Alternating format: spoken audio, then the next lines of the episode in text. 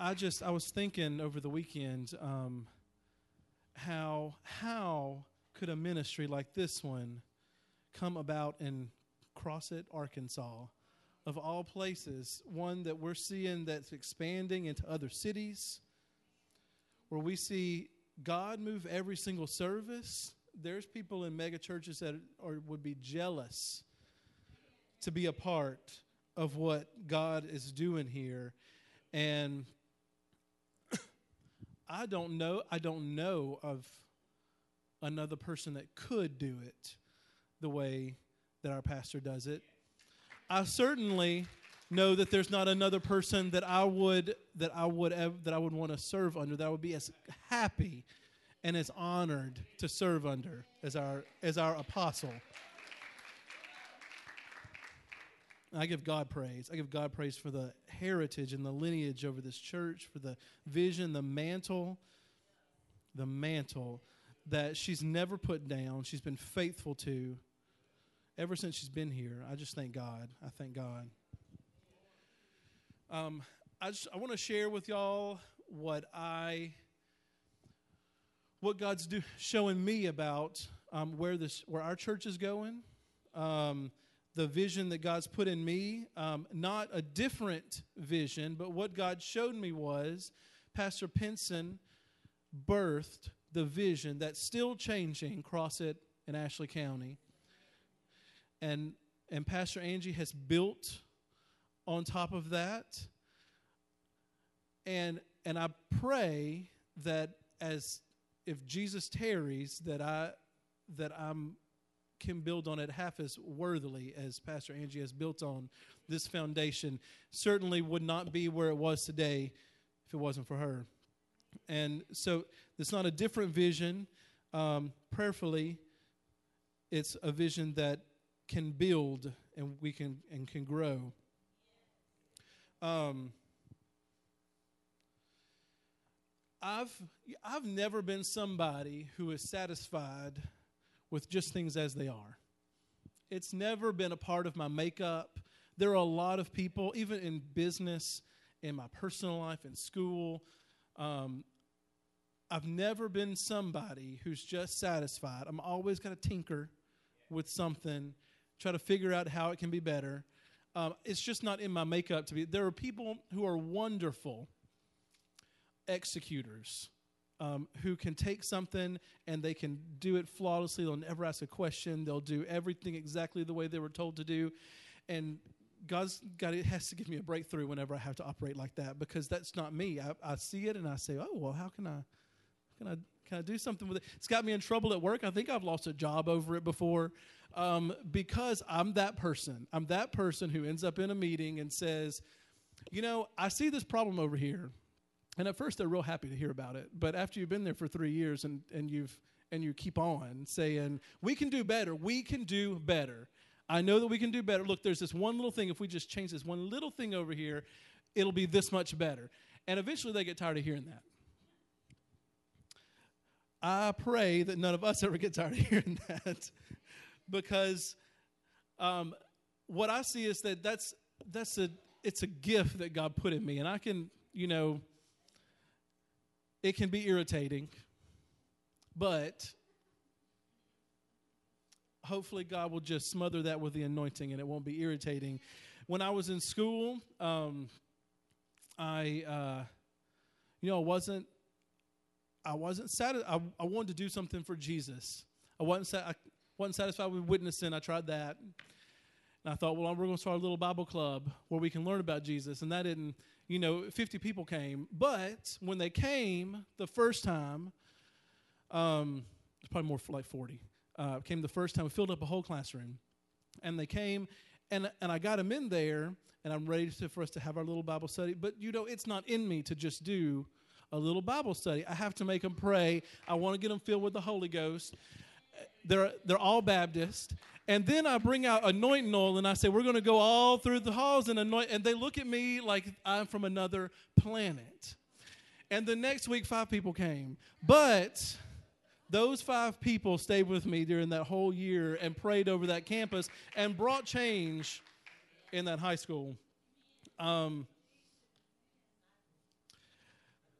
you know, I I think I've had a label at churches before, but I got labeled with Pastor Pinson at that church. So it's a fine label to have. It's the per, it's just somebody who I'm just going to push. The pastor didn't want to push, and so there's some conflict there. um, and so that's just what's in me. It's what's in me to always say, how much better can it be? How much further can we go? And so whenever I'm I'm doing anything, I think that's something that we that I feel like I have to tell you in advance is that I'm always going to be somebody who says, How much further can we go? This was wonderful. Look at all that God has done. I bet we can do it more. I bet we can go further. I bet we can have more of it. Amen. I bet we can have more.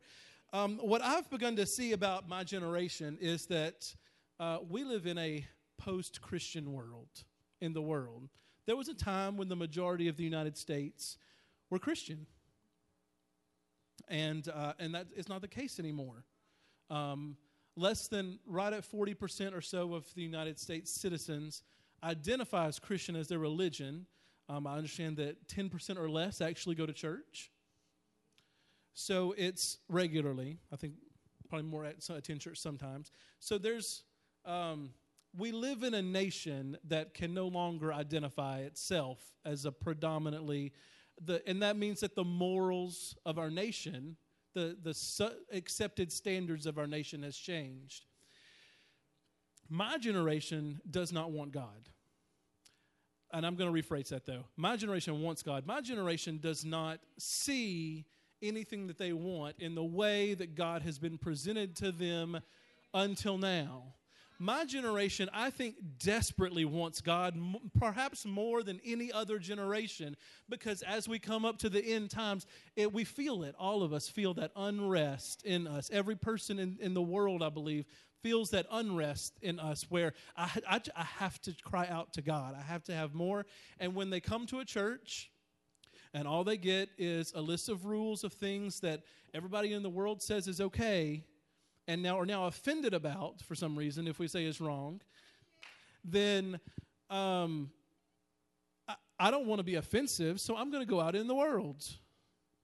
They don't see anything that they want, but what I believe that God is calling us to be, and I'm, I'm going to share some about what God has spoken to me directly about this church and about um, about our city and where we're going, is a voice to that generation someone who can stand up to that generation. And I, I was at Sister Sativa's Friday night, and, and I saw I saw that generation. Um, and I think I'm technically uh, Generation X apparently ended in 1979, and Generation Y, millennials, didn't start till 82. And so I'm nobody. I'm in the middle um, of that generation. So I can I can talk about two different generations and not include myself. Um, so uh, I believe that this generation is going to see something in us and that's my prayer and that's where I that's where I'm going. That's the direction I'm going is that this generation sees something in what God is doing in this church that, that they don't see religion. They don't just see the things that they've been turned to off to in traditional Christianity, that they see a place where they can touch something supernatural and that that's all that matters to them because that's what they're after. And so, what I'm seeing, what God's been showing me is um, if people aren't buying what you're selling, it, not, it isn't necessarily always because you're selling it wrong. It's, I mean, it isn't always because your product is bad, right? It's sometimes because you're selling it wrong. Um, our product is fantastic. Um, and if people don't want what we're giving them, it's not there's not a problem with Jesus, right? Jesus is the same today, yesterday, and forever, and he's always the answer to every question. So the problem may be in how the, they're perceiving the church. It definitely isn't how they're perceiving the church. And so what I've what I've been seeing is, and this is what God put in me for Freedom Ministries a calling and anointing for every single person, and a called and anointed person in every single position. I'm going to say that again a, call, a calling and an anointing for every single person that's sitting here listening to me. You have a place, you have a position, you have a calling, you have a purpose for being here, and it's not to fill a pew, it's not just to, to, to get something and, and that be it. God, not necessarily just me, although I do, but God has a need for you in this time, in, in this body, in this city, and in this county. God has, God has a need for you. And there is an anointing and there's a calling for you. And in every position, we see lots of, we see needs as we look around. There's all, because as we grow, we run into stop, stopping points where we visit, we need more people doing things to accommodate the growth. It's a wonderful problem to have. But in each position, what I'm praying for and what I'm calling for is that there's not just somebody who gets asked to do something. I feel like those days are are coming to an end where we all kind of sit around and we wait on somebody to ask me to, to do something. And I kind of do it as a favor and kind of because I want to be used. But I believe that God is going to put a calling and an anointing on every person. And in every needed position, there's going to be a called and anointed person. Sister Cindy said uh, about the book of Acts in Sunday school this morning that you had to be filled with the Holy Ghost to even serve tables. You didn't, and if you look, it was prophets who were serving the tables. They would they had the spirit of prophecy on them as they were serving tables. So there's not a there's not a little thing. There's a calling and an anointing. There's a place for every person in the sound of my that's hearing the sound of my voice right now. There's a place in the body of Christ that you are desperately needed as this harvest in Ashley County comes in. I believe that Jesus is coming back very soon. And you know, I believe, I don't think that any of you can ever say that you heard me say that before one month ago. I, because, I, I mean, I knew in my head, but I didn't know it in my spirit. But I believe, I know that Jesus is coming back very soon. And so the, the need is desperate. The need is desperate. Joel chapter 2, verse 28, it says, And it shall come to pass afterwards in the end times that I will pour out my spirit upon all flesh, and your sons and your daughters shall prophesy, and your old men shall dream dreams, and your young men shall see visions, and also upon the servants and upon the handmaids in those days will I pour out my spirit. And it shall come to pass, this is verse 32, I'm skipping down that whosoever shall call on the name of the Lord shall be delivered. For in Mount Zion and in Jerusalem shall be deliverance, as the Lord has said, and in the remnant whom the Lord shall call. Now, there's several people groups that God addresses here, and luckily for us, it's every single people group that we could identify as. There's old people, there's young people, there's men and women. Amen. And so, as I'm saying, I'm folk- what I believe is that God's making us a voice to this generation. I don't want anyone of the previous generation to think that there's not a place. There's not an even more desperate need, I think, for your for your calling and your anointing and your place in this body. Here's what he said. I'm going to pour my spirit upon all flesh. Your sons and your daughters shall prophesy, and your old men will dream dreams, and then your young men will see visions. And I began to pray over that, and here's what God showed me um, is that it's been up until now that the older generation has been the carrier of the vision.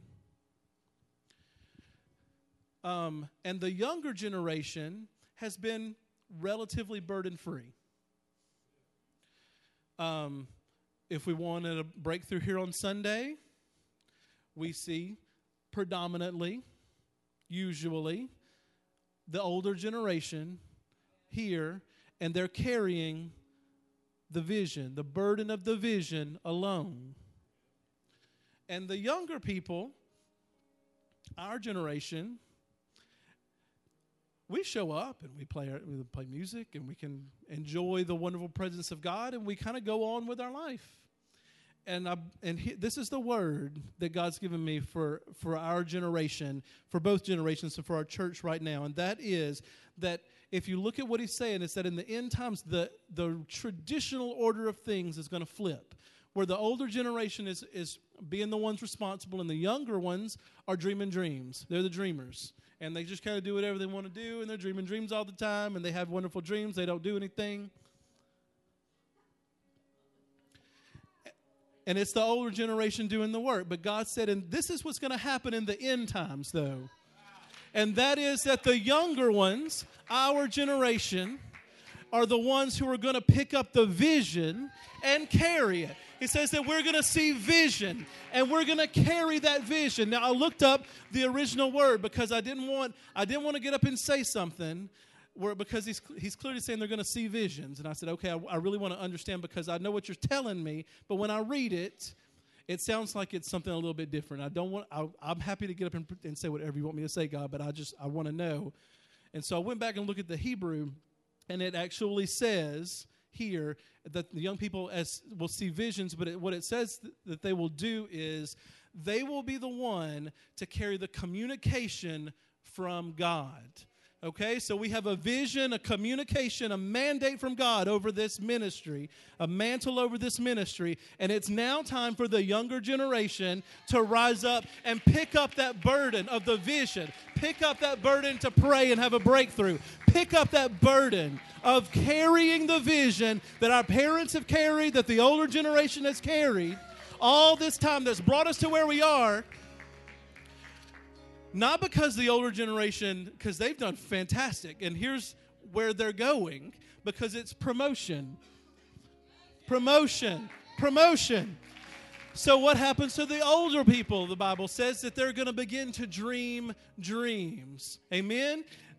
Not just, I'm going to have a dream and I'm going to hear from God, but it's, it takes a dream to launch two new campuses and looking at a third. It takes a dream. It takes someone who can have a dream and go after it. Amen.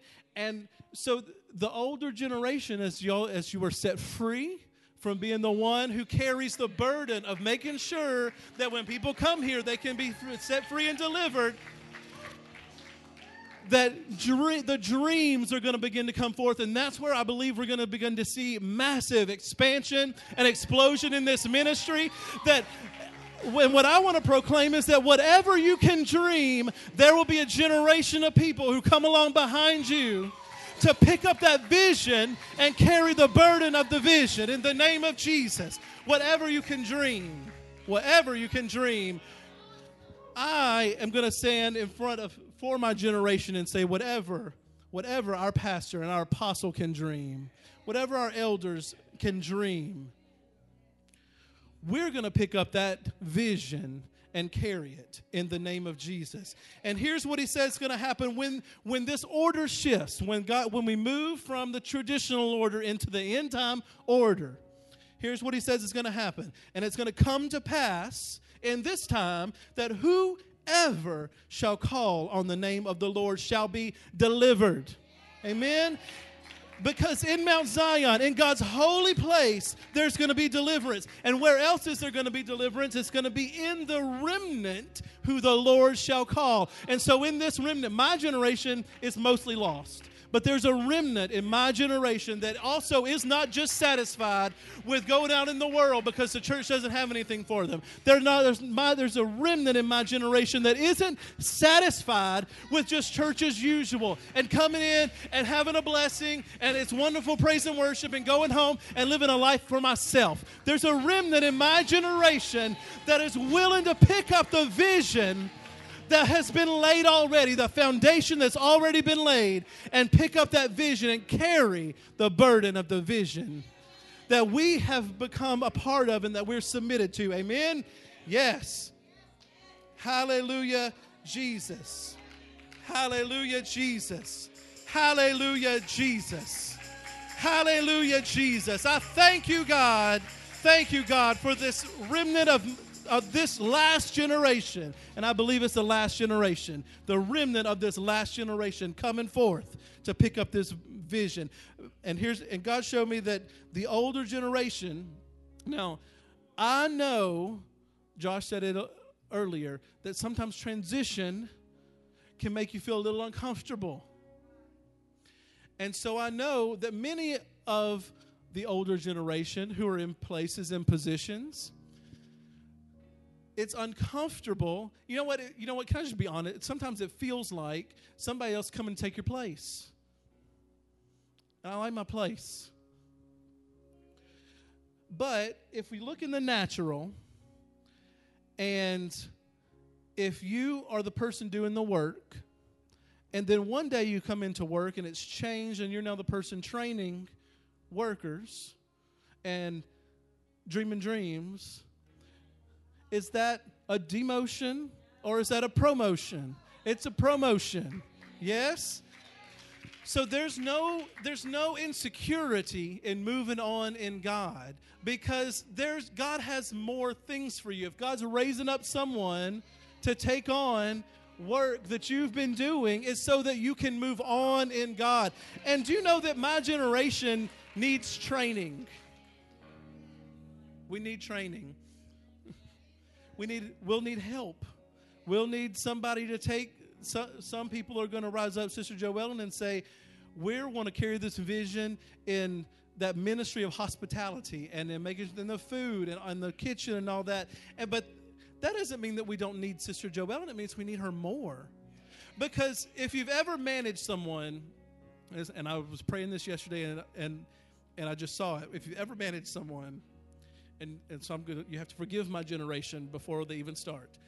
Have you ever managed them? Because I have, and then and decided, you know what? It's just easier for me to do it myself. Um, I've said it with people I actually employ and, and pay money to. I've said it, and, and, I know it's if you don't pay the money, it's even worse. Um, you just say I'd rather handle it myself because, but I think that's a charge I think for those of you going moving up and promoting into training is it will be easier to do it yourself. But God's move, but but you can't move to your new place you can't move to your new place staying at that level because God's calling you to train the next generation. Not so that you can be done, but so because you have greater things to move on to. You have you can become dreamers of dreams in the name of Jesus.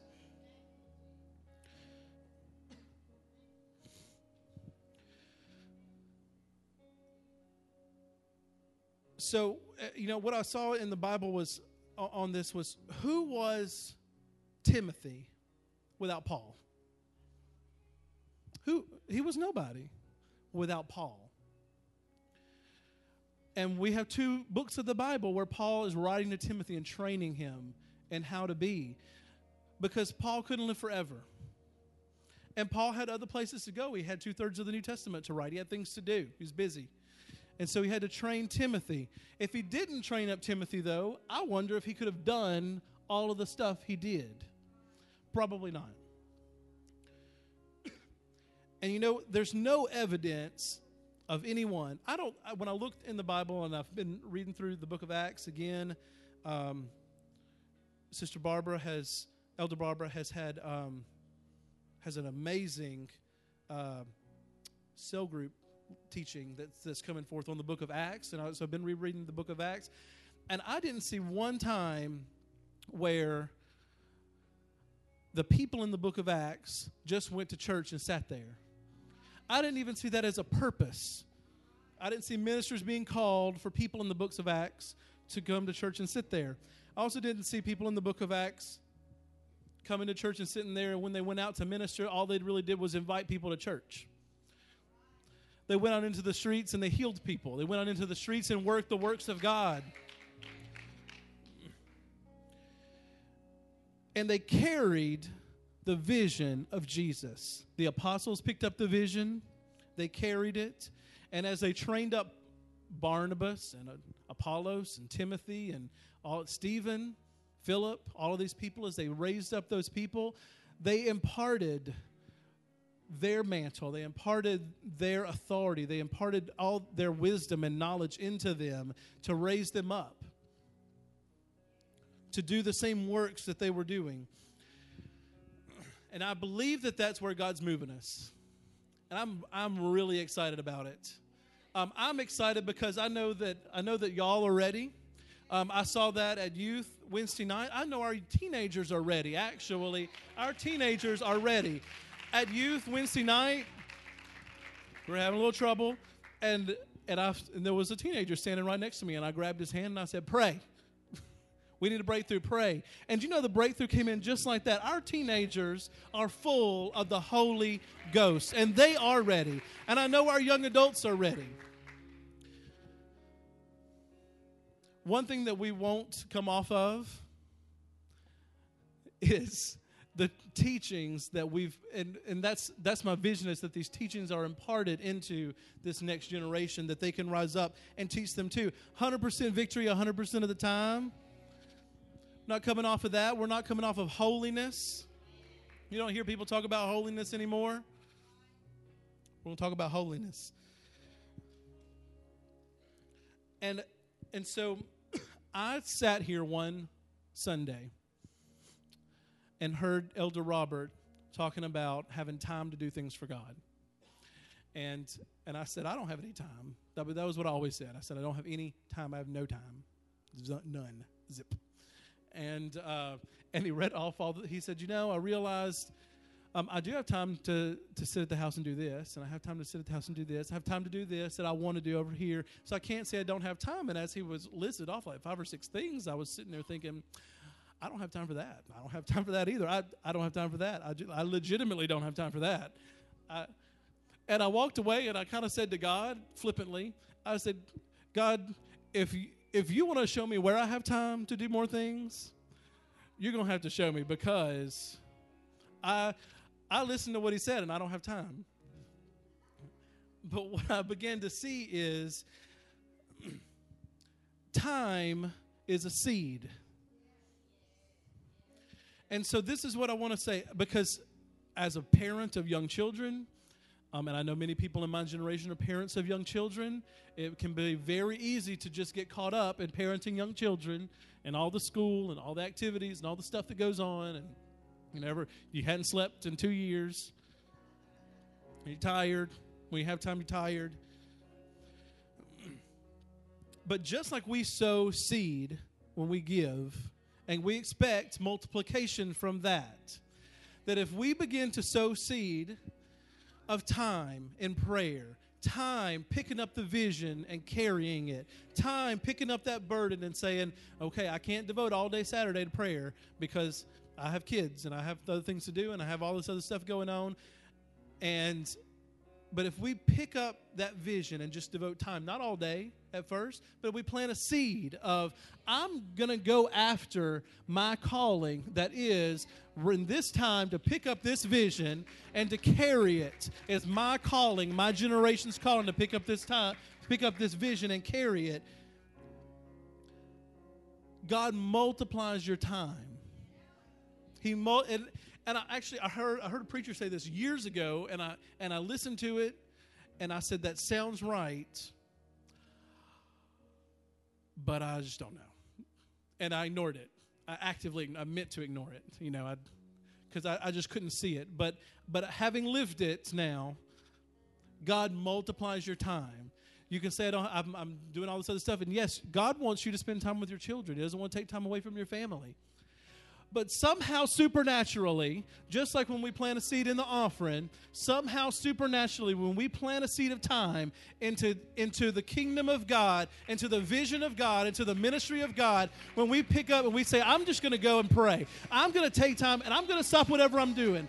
I'm going to just put, I may have 15 minutes a day, I may have two hours a day. I have a little time. If I just plant that seed, then God's going to begin to multiply that seed that you plant and you will begin to see where I, I don't just have 15 minutes. Actually, I can spend all afternoon in prayer. I can, you know what? Actually, I can spend as long as I need to. Maybe it's all afternoon, maybe it's all day, maybe it's an hour and a half, maybe it's 30 minutes. But I can, what I see is that I can spend all the time that I need to in prayer. Now, some of us with children, because I talk to y'all, and I probably said I don't have any time to y'all. Liz told me just a couple days ago, she said, Y'all are the busiest parents that I know. I said, Yes, yes, we are. As a matter of fact, we are the busiest parents that I know too. And, um, but I have time. I used to I used to not have time, and I can't explain to you. I didn't rearrange my schedule. I didn't do anything in the natural. All I did was plant a seed of time, and time came back to me where I could invest more time. I tried all those calendars. God help me. I downloaded every, I bet I've 30 calendar apps on my phone. To do apps, I download them all. I've tried all of them. They don't work. At, well, I mean, I didn't get anything done at the end of the day. They're all still unchecked. Nothing worked. I, I tried to be organized. God help me, I tried to be organized. It did not work. But what worked was planting a seed of time. Because now I have time, I have more time with my kids. I have better time with my kids. I have better time. I don't know about the volume of time, but I have better time with my kids. I have more time for doing the stuff around the house that needs to be done. I have more time. Amen. um, we'll have one last thing in closing. Um, what I began to see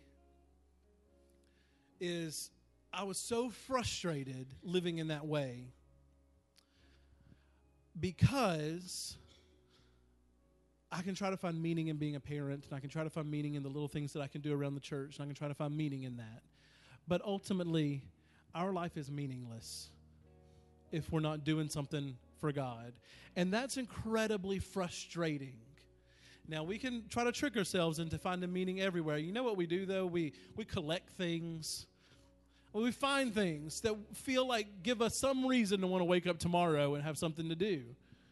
We find hobby. We, we find things to do. We put all of our time and all of our emotions and all of everything in us into our children. Probably make them spoiled brats in the process, but it gives us a purpose, we feel like. And I think one of the reasons why, for our generation, it's more frustrating, eh, our generation in this church, it's more frustrating, is because we sit at the edge of meaning every single service we sit right at the edge of a life that's full of purpose and value and meaning, and we play at the edge of it.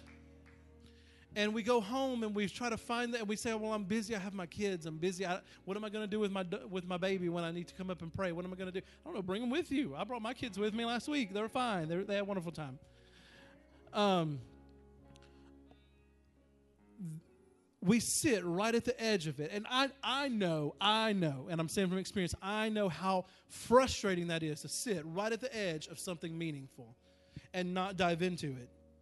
We go out, you know, we spend money on having nice meals, we, we spend money with our spouse, we, we do things to try to fill up our life instead of just jumping into the life of meaning that's right here. And what it's done is it's just allowed that burden to be on the older generation longer than what God had called for it to be. Um, some people go out and get drunk and do drugs. I mean, that when they look for a life of, because there's no meaning outside of it. Solomon said, "Vanity, vanity." Ecclesiastes, all is vanity in the world. All is meaningless. Um, our, and it reminded me of we took Zeke to, uh, you know, we take him to parks and amusement parks and water parks and stuff with the kids and he looks up at his older sisters doing all of these amazing things and he's in the kiddie pool now the kiddie pool is fantastic it's an amazing kiddie pool and it's so much i look at it and want to play on it it's a fun kiddie pool but it doesn't matter to him because uh, what he sees are his sisters going up and doing all these big things all the other people going up and doing all of the big stuff and he says well, why can't I do that? We went past the ballpark the other day and he wanted to play baseball. He's too little to play baseball. Why can't I do that? Am I, and he said, Am I old enough now? Am I old enough? And he waited 30 seconds. Am I old enough now?